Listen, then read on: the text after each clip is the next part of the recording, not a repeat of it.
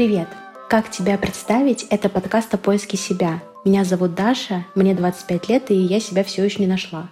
Когда я думала над концепцией первого сезона, я поняла, что мне важно рассказать о своем опыте учебы и отчисления с филфака МГУ, потому что это важная часть моего поиска себя.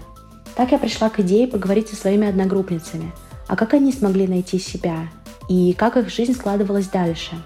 Когда я спрашивала девчонок, как их представить в подкасте, они терялись. Так и родилось это название.